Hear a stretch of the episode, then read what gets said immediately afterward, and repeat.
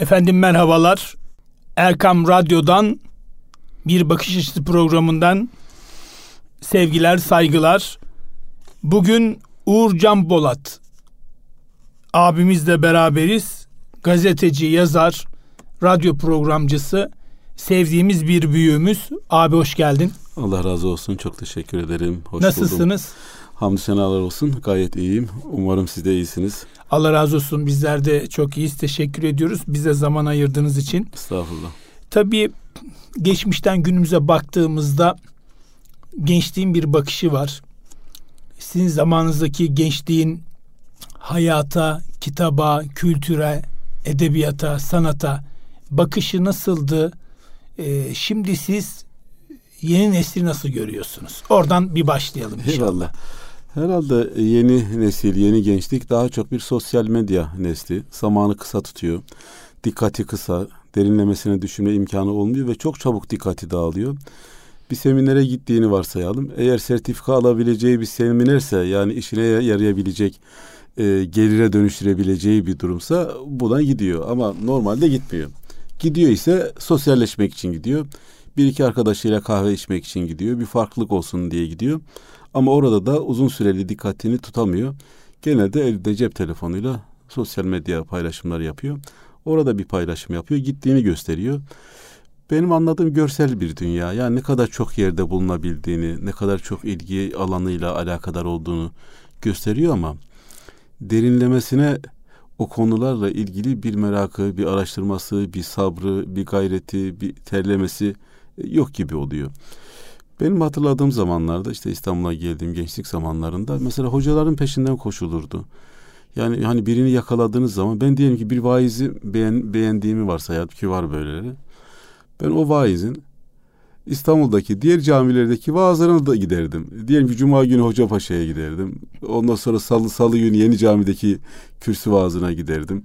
Perşembe günü Kadıköy Os, Os, Osman Ağa e, Camisi'ndekine giderdim. Yani takip eder. Yani bir bir fikri takip dediğimiz. Aslında orada bir beslenme var. E tabii o beslenmeyi devam ettiriyoruz. Şimdi ise oraya gittiğini göstermek gibi bir durum. Yalnız belki bu sorundan e, sorunu şöyle de başka bir açıdan bakabiliriz gençleri bizim nasıl gördüğümüzden ziyade gençlerin kendilerini nasıl gördüğünü de dikkate almamız gerekir. Biz genellikle gençleri formatlanabilecek, düzeltilebilecek, e, kendimizce, gönlümüzce, keyfimizce hatta yönlendirilebilecek bir varlıklar olarak görüyoruz. Bu temel yanılgımızın kötü sonuçlarını aslında her birimiz yaşıyoruz. Hiçbirimizin evladı kendisi gibi değil. Değil mi? Evet. Yani maal- maalesef değil. Olsa güzel olurdu ama e, değil.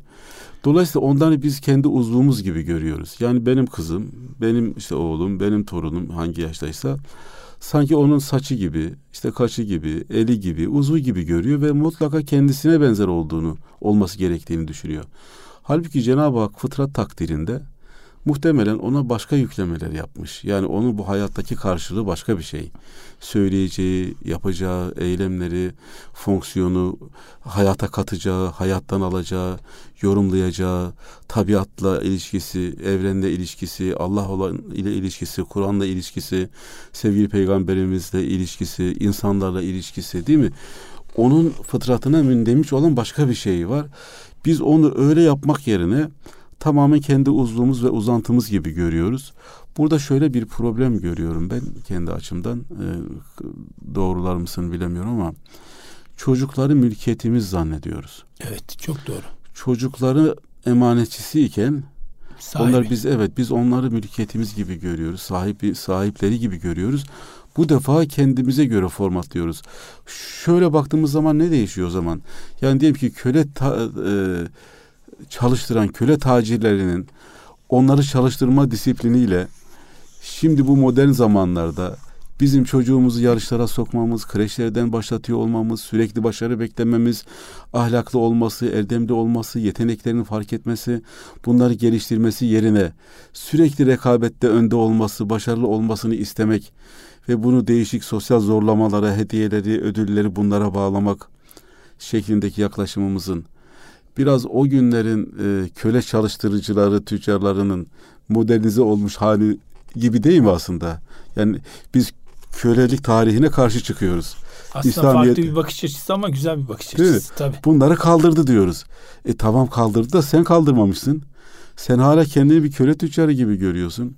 Her istediğini yapılmasını görüyorsun ve onları mülkiyetin gibi görüyorsun.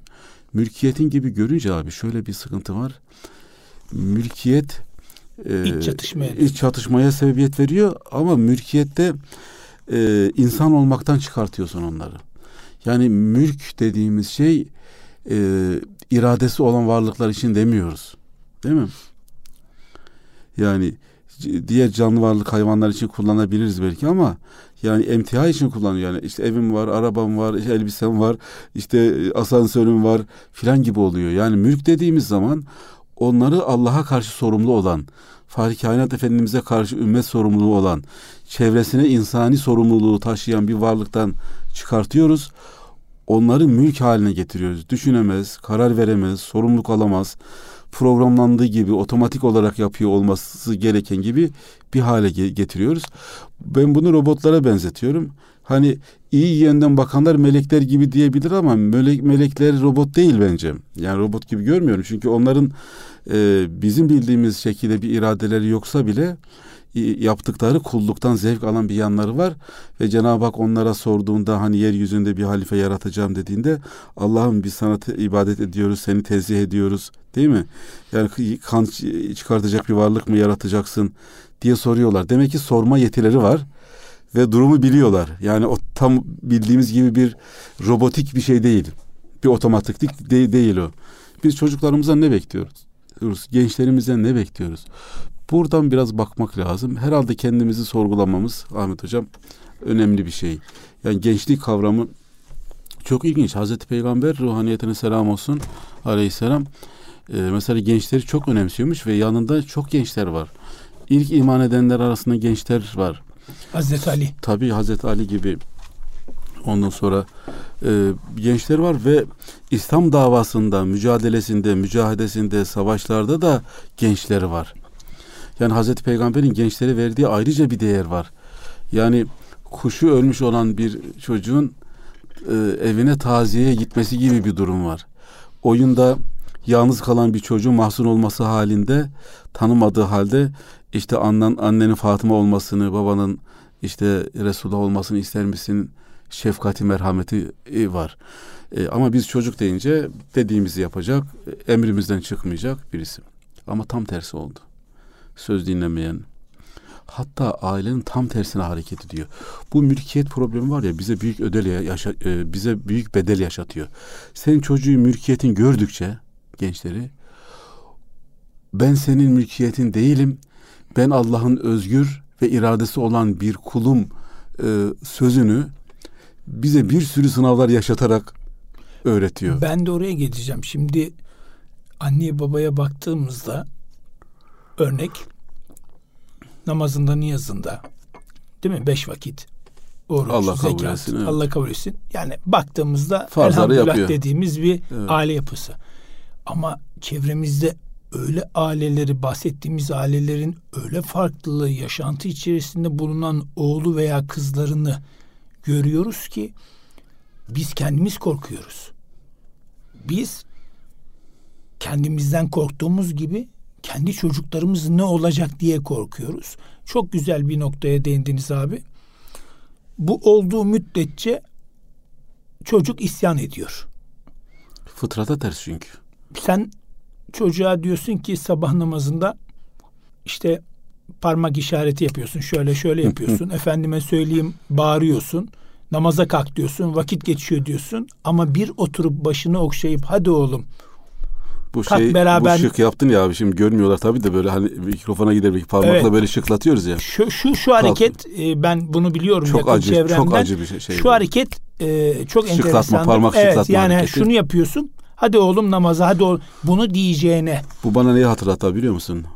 Ee, Pavlov'un şartlandırılmış köpeğini çağırması gibi bir çağrışım Evet. yaptı bende. Evet. Halbuki o mesela çocuklarımız abi bizden yaş olarak küçük, ruh olarak değil. Ama Hazreti Ali'nin sözü var abi. Hazreti Ali ne buyuruyor? 15'inde Radıyallahu anh. danışın diyor onlara. Evet. Ee, kendi çocuklarınızla kendi bulunduğunuz ortamda gibi bir yaşantı değil. Onların E, hayat zamanına göre diyor. tabii. E sen şimdi senin annen baban örnek yanlış davranmış olabilir. Eskiden bu kadar eğitim olmamış olabilir. Eskiden büyükler acılar çekmiş, yaşantılar çok zorluk içerisinde olmuş olabilir. Ya anlayamamış olabilir, yol yöntem göstermemiş olabilir. Ama şu anda öyle değiliz ki. Ya sabah namazına kalkarken, çocuğu kaldırırken kızını, oğlunu ya bir başını okşasan, evladım desen, hadi kalk bir namaz kılalım desen, bak namazdan sonra sürprizim var desen. Evet. Ya çok güzel bir şey olmaz mı ya? Ben ne görüyorum abi Bir olur iki olur Allah'ın izniyle devam eder. Ama Evet. sen bu hareketi yaptığında veyahut da işte bağırıp çağırdığında kapıya vurduğunda e çocuk illallah diyor ya. İslam korkutan din, din değildir ki. İslam güldüren değil mi? Doğru. Hoş bir dindir. Doğru. Şöyle demek isterim. Bu, bunu kabul etmekle beraber. Şimdi çocuk kalksa babayla beraber, anneyle beraber Ahmet abi o rutini yapsa ne değişecek abi? Yani bu rutini kazanmak lazım ama rut- rutini kazanmış olmak demek bilinçle, şuurla, tam bir inkiyat ile Allah'a ibadetin bilinci ile yapılan bir ibadet olmuyor ki. Diyelim ki bir aile senin verdiğin örnek gibi. Öyle yapıyor çocuk kalkmıyor. Diğer aile çocuğun başını okşuyor, sürprizler yapıyor, ödüller koyuyor. Sonrasında işte güzel kahvaltılar yapıyor. Birlikte işte balık tutmaya gidiyorlar misalen ya da işte bir yere işte Ya gidiyorlar. sabah yürüyüşü Yürüyüş hafta yapıyorlar misal. Ee, bu çocuk da e, ailesiyle beraber ibadet yapmayı öğretiyor. Şimdi birinde hiç yok, birinde rutinleşmiş bir ibadet var. Ama Allah'ın bizden istediği sadece bu mu acaba?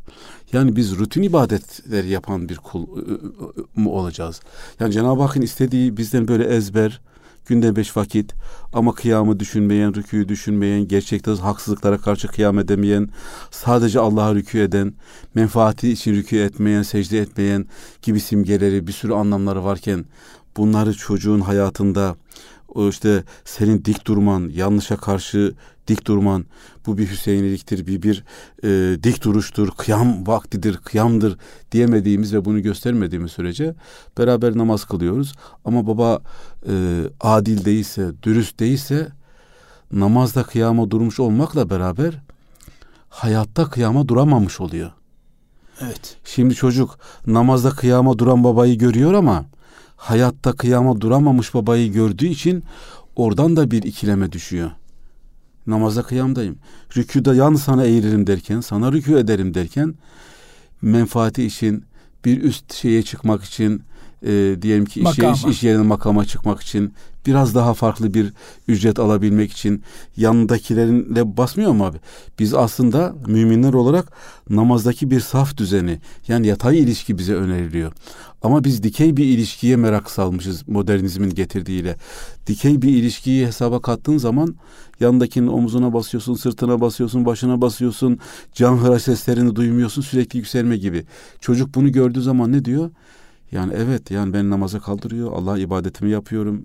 Yani en azından sorumluluktan kurtarıyorum ama Cenab-ı Allah'ın bizden istediği hayat kıyamını, doğrulukta duruşunu, o zulme karşı durmayı, zalime karşı durmayı, ne zalim olmayı ne mazlum olmayı babamdan görmüyorum ki diyor. Hayatta bir sürü şey öğret- öğretiyor. Yani o cep telefonu var ya işte bizim öğretemediğimiz neleri öğretiyor. Rükü, mesela secdenin saygı duymak olduğunu, Cenab-ı Hakk'a itaat oldu. Mesela secde ediyor. Allah'ım sana itaat ediyorum diyor. Değil mi? Semiyallahu limen hamide diyor. Senin için hamd ediyorum. Seni duydum sana hamd ediyorum diyor. Hamd ediyor ama e, secde ediyor ama Allah'ın Kur'an'daki emirlerine secde etmiyor. Namaza secde ediyor. Ama Allah'ın Kur'an'daki emirlerinin yarısına secde etmiyor. Daha fazlasına da ben yarısına diyorum. Hani şey, daha bir de şöyle bir durum var Ahmet abi. Mümin olduğu halde Kur'an'da Allah'ın hangi emrine secde edip saygı gösterip kabul edip serfuru gö- gösterdiği kaçına secde etmediğini bile bilmiyor. Çünkü Kur'an'a bütünüyle hakim değil. Şimdi mesela 40 yaşına gelmişim diyelim ki ben 50 yaşındayım 40 yaşına gelmiş. Şimdi mesela bana deseler ki ya da biz işte 50 yaşına 40 yaşına gelmiş birinin dese ki yani şöyle otur sen her yıl- yılına denk gelen bir ayeti bağlantılarıyla beraber, tefsirleriyle beraber işte Selef Salih buna ne demiş, Sadat ne demiş, öteki ne demiş, alimler ne demiş, işte Süfeha ne demiş falan. Bize anlat desin abi bir yıla bir ayet sığdırmış değiliz. Yani ben şimdi 50 ayeti bağlantılarıyla beraber anlatamam. Ama oturduğumuzda lafın böyle savuruyoruz. Toz kaldırıyoruz ortaya. Yani ömründe bir insan bir tek ayetin, bir tek hadisi şerifin açıklamaları ve bağlantılarıyla öğrenemiş, ol, öğrenebilmiş olmaz mıyız? O kadar şey öğreniyor olmasına rağmen. Çocuk ay bunları görüyor. Çocuklar, gençler bizim bütün kaçamaklarımızı görüyor. Rutin olarak namazı kıldığımızı görüyor. Ama rutin olarak hayatın doğal akışına uymadığımızı da görüyor. Şimdi bu deistlikler vesaireler filan nereden çıkıyor? Biz yani zannediyoruz ki başka yerlerden telkin geliyor. Yani normalde, o da var da. Normalde o zaman şöyle çıkıyor ortaya abi. Ben bunu yapıp da bunu da yapacaksam o zaman diğerini de yapmayayım, bunu da yapmayayım, hiç yapmayayım. Tabii şeytan oradan geliyor çünkü. Tabii İmam, oradan geliyor. İmam Şibili'nin Şeytan Hileleri diye minik bir kitapçığı vardı. Orada mesela önce şeytan ya bir kere yapmasan ne olur diyor. Diyelim ki terk etsen ne olur evet. diyor. Ya da şu günah işlesen ne olur diyor. Bir kere terk ettikten sonra ya bir kere terkin terk ettin bir daha terk etsen ne olur diyor. Bir tövbe et. Bir daha bir daha bir daha yaptırıyor. Sonra tövbeye getirmemek için e, o, o, o, o da var sıralamada ama getirmemek için diyor ki ya sen o kadar çok günah işledin ki sen nasıl tövbe edeceksin? Hangi yüze tövbe edeceksin?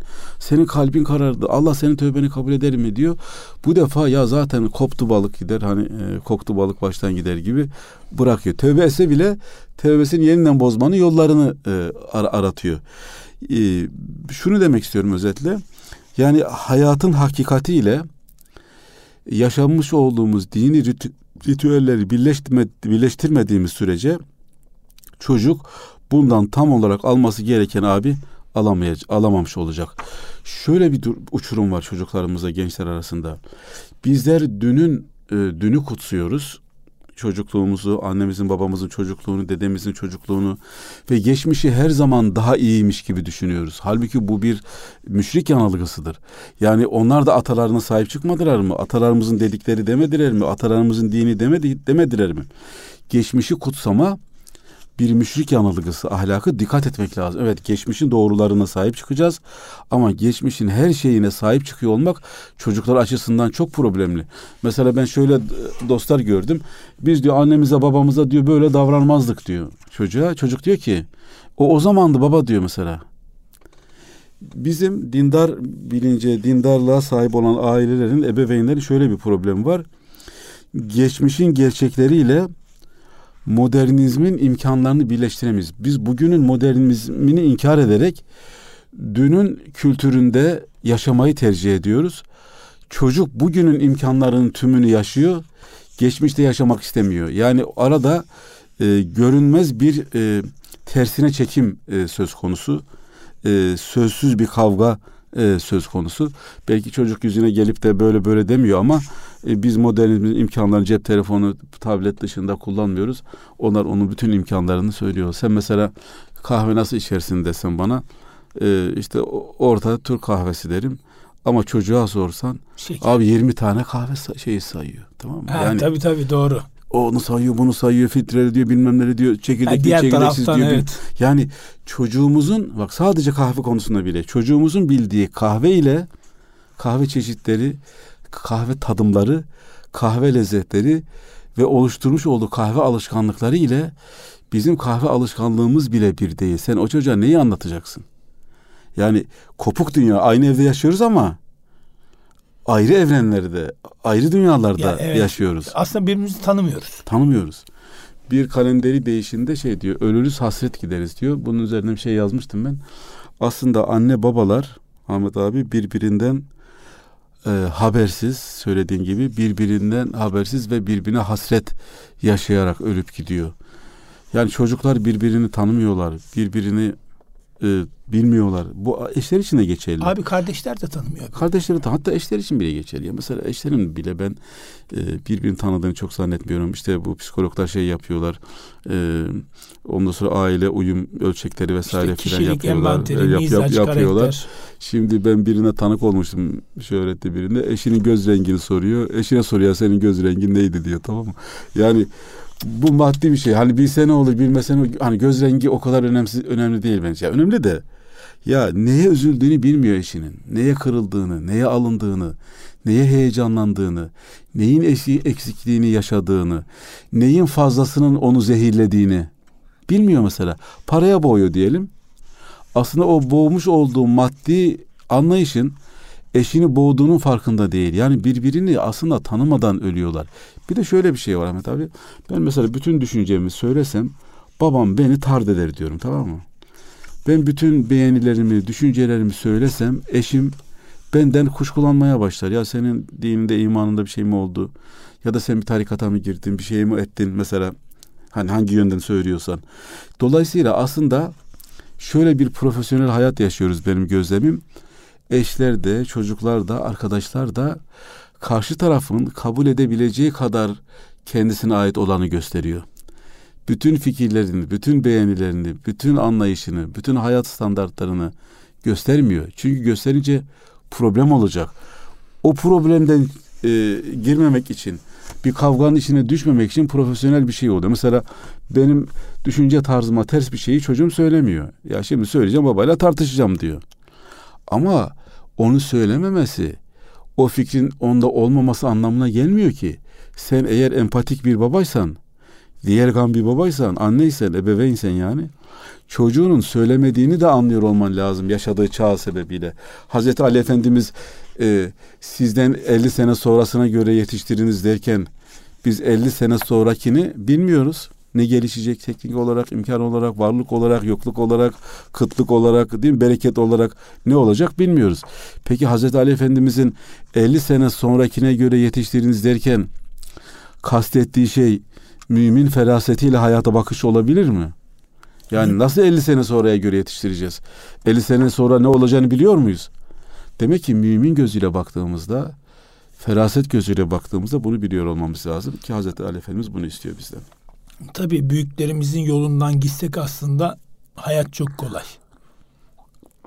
Allah Zülcelal Hazretleri'nin bize vermiş olduğu o emirleri aslında yerine getirsek hayat çok kolay.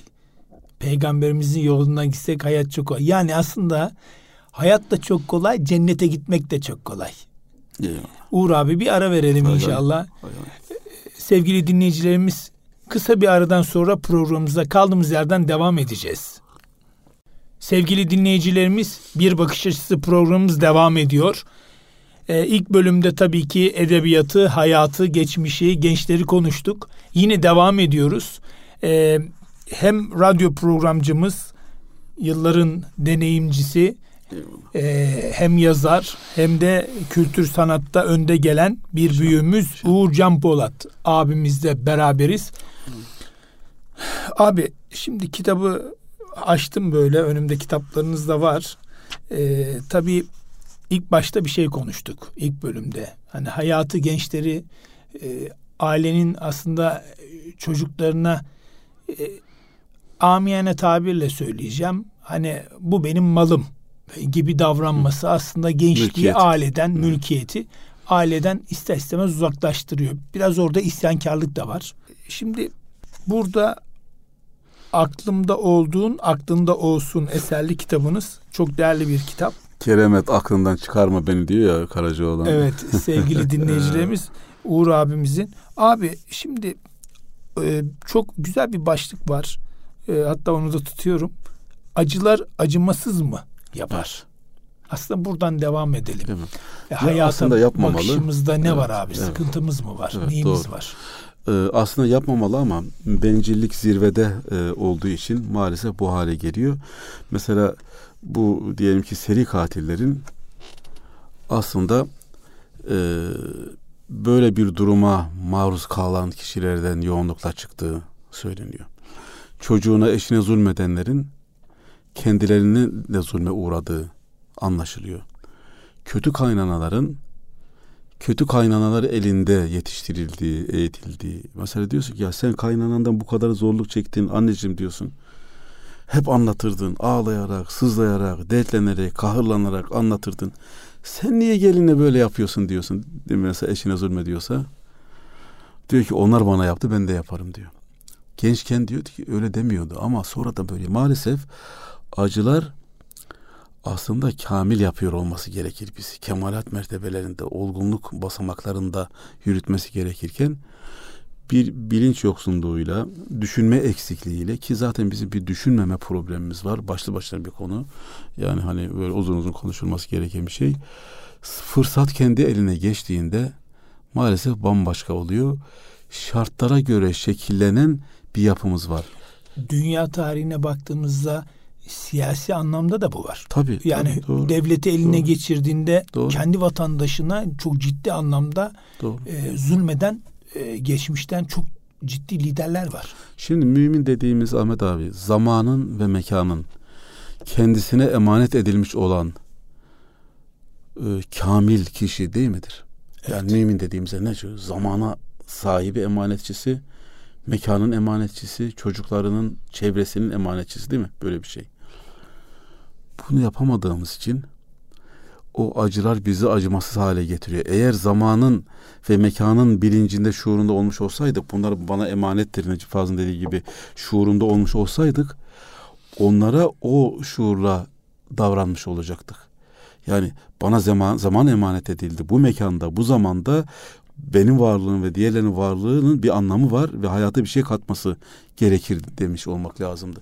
Fakat o kişilik, şahsiyet yetiştirilmesi yapılmadığı için e, biz olayları yönlendirmemiz, zamana hükmetmemiz mümkünse, mekanı dönüştürmemiz gerekirken olaylar bizi yönlendiriyor, zaman bize hükmediyor, mekan bizi şekillendirir hale geldi. Yani burada bir mümin iradesinin aşınması, inkıraza uğraması söz konusu. Mesela bilirsiniz meşhur bir deney var, ha, e, hapishane deneyi ismini tam hatırlayan Zimbardo diye hatırlamıyorum yanlış olmasın. Meşhur bir deneydir. İnternetten girerse bakarlar. Öğrencilerinin e, diyelim ki 20 öğrencisinden 10'unu gardiyan yapıyor. E, 10'unu e, mahkum yapıyor cezaevi deneyinde. Bunlar sıkı fıkı arkadaşlarken bir süre sonra mahkum olanlar mahkum gibi davranıyor. Gardiyan olanlar gardiyan gibi davranıyorlar. Gerçek bir gardiyan gibi o mahkumlara yapmadığını bırakmıyor mahkumlar da gerçek gardiyanlara nasıl sıkıştırıp ne yapıyorlarsa bildiğimiz hapishane filmlerinden düşünün aynısını yapıyorlar. Buradan anlıyoruz ki olaylar kişilikleri açığa çıkartıyor. Olaylar insanlara yön veriyor, şey form veriyor. Ama mümin Kitabullah'tan formu alabilmiş olsaydı Peygamber Efendimizin sünnet-i seniyesinden aleyhisselam değil mi? Onun üsve-i hasene oluşundan, örnekliğinden yol alabilmiş olsaydı yani bunlar lafta kalmamış olsaydı ki bunlar hep söyleriz de zamanının hükmüne razı olmayacaktı. O yırtacaktı o şeyi. Ve olayların kendisini şekillendirmesine rıza göstermeyecekti. Çünkü olayların kendini şekillendirmesine rıza göstermesi demek nefsinin ra- razı olmasını istemesi demek. Allah'ın rızasını değil de nefsinin rızasını istediği için böyle oluyor. Yani hazına yenik düşüyor. Ee, şeyine yenik düşüyor. Ne, ne diyelim? Ee, egosuna yenik, yenik düşüyor. Kibrine yenik düşüyor. Halbuki bize bütün değişlerimiz, türkülerimiz, menakıplarımız böyle dağ figürleri anlatırlar. Dağları anlatırlar. Dağları aşmaktan bahsederler.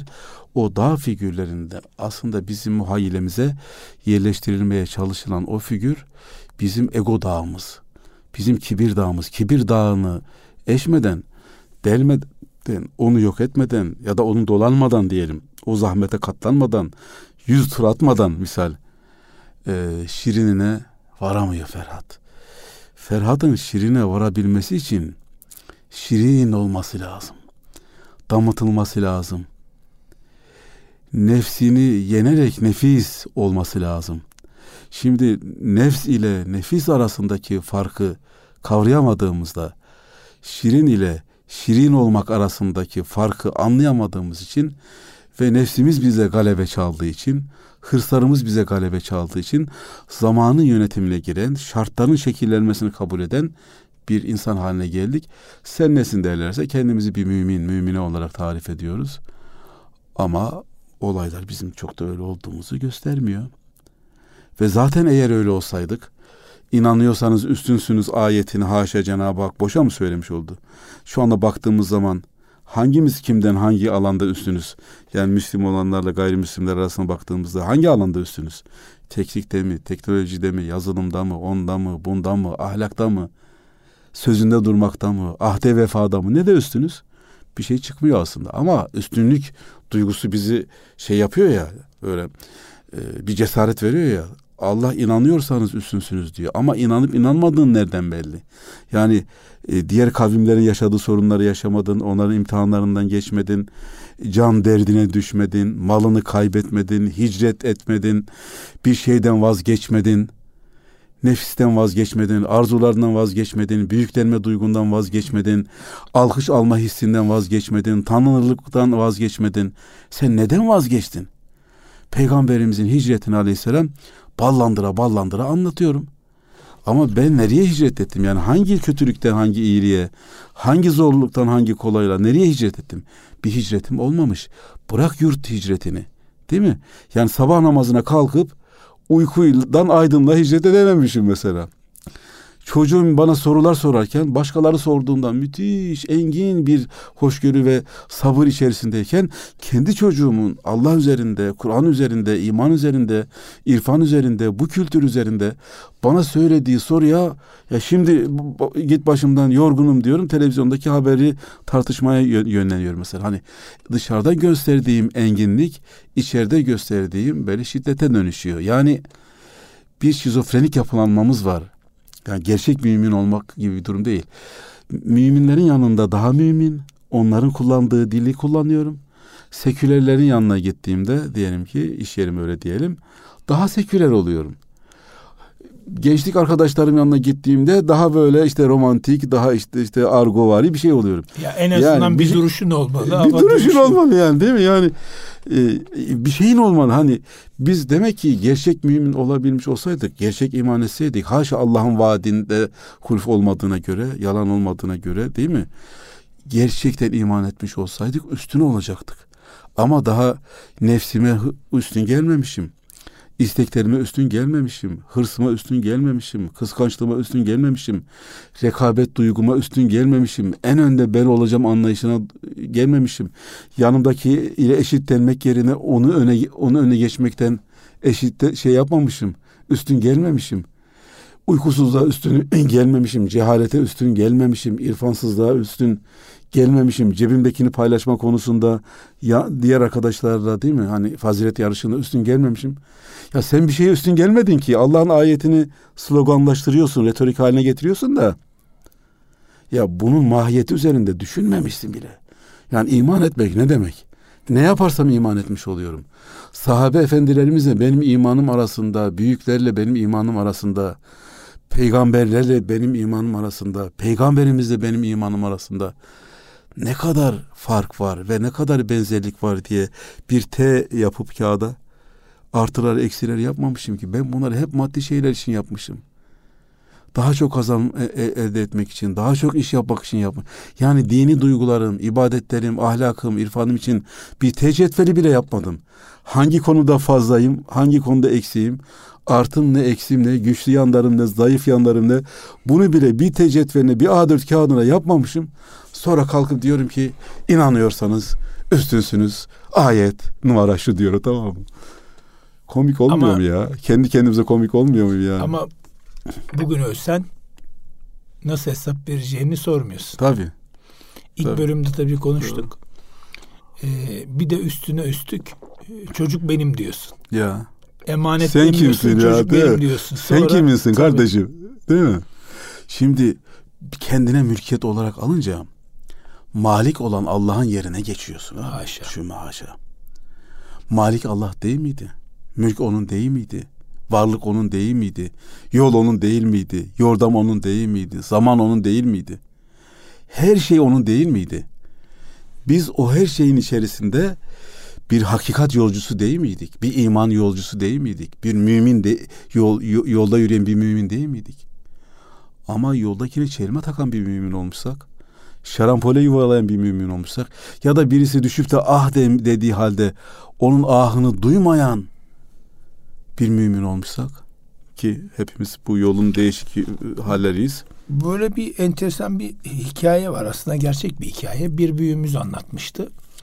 Ee, yani yanılmıyorsam 20-30 yıl öncesi. Ee, işte bulunduğu mahallede adamın bir tanesi işte bu benim malım, işte bu ev benim, bunu ben yaptım, şunu ben yaptım. Ee, bu büyüğümüzde diyor ki sen mi yaptın yoksa Allah sana nasip Yaptırıldı etti. mı? Evet. İşte ben yaptım deyip diretmiş ve öyle de devam eden bir hayat olmuş. Çok kısa bir zaman sonra diyor büyüğümüz, abimiz. Oğlu diyor kanser oldu ve kanserden gitti. Ya. Sonra da arkasından kendisi gitti. Bu Ahmet abi zekat vermeyen sahabe efendilerimizden birisiydi. Hani sonradan sıkıntı oldu ya Hazreti Ebu Bekir'le problemler oldu. O zekat vermeyen de önce Allah Resulü'nden aleyhisselam Efendimiz'den dua istiyor malı çoğalsın diye. Sonra ben kazandım duygusuna gidiyor. Mesela senin anlattığın Hatta o hikayeyi bana anlatıyor. şöyle buyuruyor. E, bu duayı benden istemedi. Ya ya. Ya evet. şimdi peygamberimiz bunu söylüyorsa değil mi? Değil mi? Bir, bir sebebi bir, var. Bir sebep var. Sonra e, yanılmıyorsam zekatla ilgili ciddi bir sıkıntı Ya. oluyor. Ondan sonra zaten İşte ben kazandım duygusu oluyor. Yani Evet. orada da mülkiyet duygusu var. Fakat abi şunu da dikkate almak lazım. Bu mülkiyet duygularını Allah bize vermemiş değil. Allah o mülkiyet duygusunu bize verdiği için biz o duyguya sahibiz. Yani Allah mündemi çıkılmasaydı fıtratımızda, yaratılışımızda, özümüzde, hamurumuzda, cevherimizde, tözümüzde hani hangi kelimeyle söylüyorsak evet. koymamış olsaydı bunu bunu olmayacaktı ama buna e, alimler diyorlar ki vahidi kıyasi yapmak için verdi diyorlar. Mesela Allah bize görme yetisi vermemiş olsaydı Allah ben görücüyüm, görenim, sizi görüyorum, en gizli hallerinizi biliyorum dediğinde bize görme mefhumu yok, duygusu yok, bilgisi yok, e, tecrübesi yok. Ya Allah görüyorum diyor ama görmek nasıl bir şey? Diyecektik. Çünkü görme olgusunu bilmiyoruz. Ama şimdi şöyle diyebiliyoruz. Allah bana görme verdi. Ben belli bir frekansta görüyorum, belli bir uzaklıkta görüyorum, belli bir yakınlıkta görüyorum. Gördüğüm nesneyi fotoğraflıyor. Bunu gözüm beynime işte şöyle tercüme ediyor, böyle oluyor. Renkler orada oluşuyor, algılar böyle oluşuyor, gölgeler böyle oluşuyor diyorum. Allah bana bu kadarın verdiğine göre ve bu kadar olmazsa benim hayatım ciddi şekilde zorlanacağına göre Allah'ın görmesi ne kadar müthiştir, ne kadar geniştir, ne kadar ihatalıdır, ne kadar başka bir şeydir demem için vermiş olduğu o mülkiyet duygusunu, o görme duygusunu, o işitme duygusunu, o bilme duygusunu biz kendi inhisarımıza alarak, hırsızlık yaparak kendi inhisarımıza aldığımız an iş kibri, kibir hikayesine dönüyor ve bambaşka bir şey oluyor. Yoksa bilemezdik. Mesela duymayı bilmeseydik ya da duymada bir ölçü olmasaydı. Mesela şu diyelim stüdyo altta yürüyen bir karıncanın sesini duysaydık şu anda konuşmaya, konuşma ritmine dayanamazdık. Ya da çok şiddetli bir ses olsa kulaklarımız patlıyor. Yani Allah öyle bir ayar yapmış ki denge var aslında. denge var ve buradan diyoruz ki Cenab-ı Allah bana işitme duygusu verdi. Allah kendisi içinde semi olduğunu söyledi.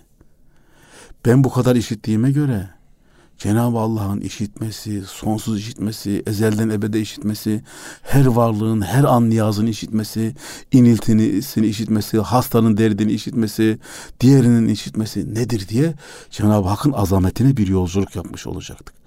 Ama buralara gitmeyip vahidi kıyasi yani birliğe kıyas etmek, Allah'ın varlığına kıyas etmeyi ve oradan şükretmeyi, oradan tefekkür etmeyi, oradan tevazu göstermeyi, oradan secde etmeyi, oradan Sübhanallah, oradan Barekallah, oradan Allahu Ekber demeyi akledemediğimizde onu kendi kibriyamıza, egomuza çevirmiş oluyoruz. Ve burada patlıyoruz herhalde. Sıkıntı burada kaynaklanıyor. Evet yani ciddi anlamda sıkıntılar da var. İyi şeyler de olmuyor değil elbette oluyor. Ama bizden sonraki e, nesle eğer bu ülkeyi bırakacaksak, bu dünyayı bırakacaksak önce ben velilerime de söylüyorum. Çocuklarda problem yok.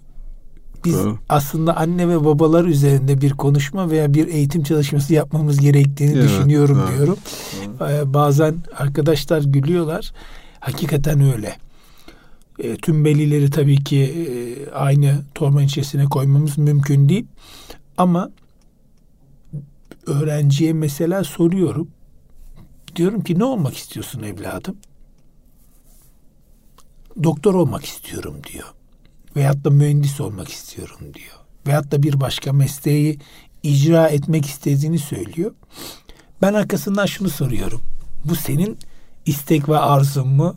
Yoksa anne veya babanın istek arzusu mu? Bazen anne babayı da atlıyorlar. Ee, babaannenin, dedenin de istek ve arzuları oluyor. Ama çocuğa kimse sormuyor. Ya. Evladım sen ne olmak istiyorsun diye soran yok. E, pekala diyorum ki tamam anne baba bizim için çok önemli bir nokta. Ama anne ve babanı ikna etmen gerekir. Anne baba sen istedin ya da siz istediniz ben bunu okudum ama ben bunu yapmak istemiyordum. Hele bu Deyip, günlerde evet. Evet. Ne yapacaksın? Ee, yıllar öncesinden bir televizyon programında tevafuk olmuştu. Bir halen de oynuyordur büyük ihtimalle. Bir oyuncu. Şu anda yaşı herhalde 50-55 vardır. Tiyatrocu olmak istiyormuş. Ee, babası çok zorlamış. Hayır demiş. İlla mühendis olacaksın diye tutturmuş. Tabii eskiden daha başka bir e, riayet edilirdi anne babanın sözüne. Ve babasının isteğini gerçekleştirmiş. Mühendislik diplomasını almış. Aldığı gün gitmiş diplomayı babasına vermiş. Demiş ki babacığım Diplomanız sen benim, hazır. Sen benim, ya. sen benim e, mühendis olmamı istiyordun. Baba mühendisliği bitirdim. E, diplomam da bu deyip babasına teslim etmiş ve teslim ettikten sonra dönmüş Tiyatro, tiyatro oynamaya başladım. Aslında şöyle. Başarılı da olmuştur muhtemelen. E, tabii halen tabii, oynuyor, oynuyor tahmin ediyorum. Ama şunu söyleyeceğim. Çocuğun tam bir beş yılı kayıp. Siyam Yazık değil mi? Tabii. Bir başkası girip orada okuyacağına ayrıca değil mi? Ayrıca ve kendisinin beş yılı gittiğine mi yansın? Yoksa hayallerini beş yıl sonrasına mı itiklesin? Ee, bunu aslında ilk programda yani ilk bölümde affedersin Uğur abi söylemiştik. Hı hı. Biz çocuklarımızı tanımıyoruz abi. Evet. Tanımadı, tanıdığımızı zannediyoruz. Doğru. Abi Rabbül Has diye bir kavramdan bahsediyorlar sufiler. Her insanın öne çıkan bu hani Rab kavramı sahip, terbiye eden, e, öne çıkan özelliği anlamına geliyor ya işte hani rubu şey işte, işte rububiyet, eğitim anlamına evet. anlamına geliyor biliyorsunuz. On, ondan sonra mürebbiye kavramı da oradan geliyor. Her insanın bir Rabbul hası yani öne çıkan eğitici yanı varmış aslında. Yani mesela e, fırıncının ekmek pişirmedeki e, yeteneği, beceriği onun Rabbul hası oluyor. Yani Allah ona orada bir haslık, bir farklılık, bir öndelik, bir öncülük veriyor. Bir yetenek, yetenek veriyor. veriyor. Öğretmende hani çocukları dinleme, sabretme, anlatma, sürekli gelişme gibi bir şey veriyor. Diğerinde başka bir şey, diğerinde başka bir şey. Biz evlatlarımızın, çocuklarımızın, gençlerin e, yaratılışlarına, fıtratlarına Allah'ın neyi koyduğunu anlayıp onun üzerinden o çocuğun mutlu olması, üretime geçmesi ve başkalarının bundan yararlanması üzerinden bir kurgu yapmak yerine kendi uzvumuz olarak düşündüğümüzde ilk bölümde söylediğimiz gibi bu örneklediğin şekilde benzer onlarca olay olmuş oluyor. Ya Allah acaba bu, bu evladıma hangi özelliği verdi? Yani bu insanlığa nasıl hizmet edecek? Allah'ın benim çocuğumun üzerinden yaratmak istediği, vermek istediği, oluşturmak istediği ne acaba diye baksa o çocuğu Allah'ın verdiğini ve Allah'ın onun bu dünyaya getirmedeki, e, yaratmadaki maksadı üzerinden bir şey düşünmüş olacak. Ve o zaman kul gibi düşünmüyor, düşünmeye başlamış olduğu ortaya çıkacak. Yani benim uzun, ben babasıyım, ben annesiyim, ben doğurdum, ben doğurttum, ben filan gibi bir yerden ziyade acaba Allah bu çocuğu bize ne için verdi? Yani bizi ben anne baba olarak bizi hangi konularda eğitecek ve kendisinde hangi yetenekler, hangi öz, hangi cevher açığa çıkacak, aşikar olacak ve bununla insanlığa, çevreye, yurda Nasıl hizmet edecek dese başka bir şey olacak. Evet. Ben kızım için şöyle yapıyorum. Ee, kızım biraz küçük. Onu severken diyorum ki Allah seni bize gönderdi, yarattı, ol dedi, oldurdu ve bize gönderdi. Allah'a iyi bir kul olman için bize gönderdi kızım. Seni Allah'a iyi bir kul olman için elimizden geleni göstermemiz gerekiyor diye de seviyorum Harika. öyle. Ee, zaman zaman da e, işte oğlumu e, abisi bazen böyle şey oluyor kardeşler arasında münakaşa oluyor. Mı? Ben tabii Olmaz şey yapıyorum bazen diyorum ki böyle tatlı sert evet. kızıyorum bak diyorum olmuyor falan. Hemen şey yapıyor demoralize oluyor. Ondan sonra kendi kendime diyorum ki acaba burada ben mi hatalıyım? Yani çocuğuma yaklaşım tarzım. Sonra hatalı olmasam da vicdan yapıyorum. Gidiyorum, anlatıyorum. Diyor ki tatlı tatlı tekrar şey yapıyorum, anlatıyorum. Yani şu, her çocuk özel, Kesinlikle. her insan özel. Kesinlikle. Ee, peygamberimiz çok çok çok daha Kesinlikle. özel, güzel, önemli bir şahsiyet. Ee, Peygamberimiz sallallahu aleyhi ve sellem Efendimizin çocuklara göstermiş olduğu o yakınlığı Hasan Hüseyin efendilerimize göstermiş olduğu o yakınlığı inanın göstersek dünya insanlığını kurtarabiliriz. Efendimiz onları alıp minbere çıkmış. Biz çocuklar yaramazlık yapıyor diye camiden kovuyoruz. Evet. Evet. Tenakusa bak evet. Yani, evet. O hep benim aklıma gelir. Camide teravih namazında bilhassa çocuklar evet, oynarken evet. E, acaba birisi kızacak mı diye de bir şey evet. yapıyorum. Tedirginlik yaşıyorum. Çünkü o çocuğu kurtarmamız lazım. Orada oynasın. Olsun. Evet. Uğur abi çok teşekkür ediyoruz. Ben teşekkür ederim dostluğuna, ee, kardeşliğine. E, gerçekten Dostlarım. çok önemli bilgiler, e, farklı bir bakış açısı da getirdiğini düşünüyorum. E, el elden üstündür. Ben her zaman şuna inanırım. E, küçüklüğümden beri, gençliğimden beri hep babamın arkadaşlarıyla oturup kalkmışımdır. Tabii ki kendi arkadaşlarımla da oturup kalkmışımdır ama hep bir tık üstündeki büyüklerimin duygu düşünce seri beni etkilemiştir. Ee, bir kez daha etkilendim. Allah Çok teşekkür olsun. ediyorum zaman ayırdığınız Eyvallah. için. Evet, saygıdeğer dinleyicilerimiz, gönül dostlarımız bir bakış açısı programımız burada maalesef bitiyor. Önümüzdeki hafta aynı gün ve saatte tekrar görüşmek ümidi ve duası ile diliyoruz. Kendinize çok dikkat edin. Allah'a emanet olun.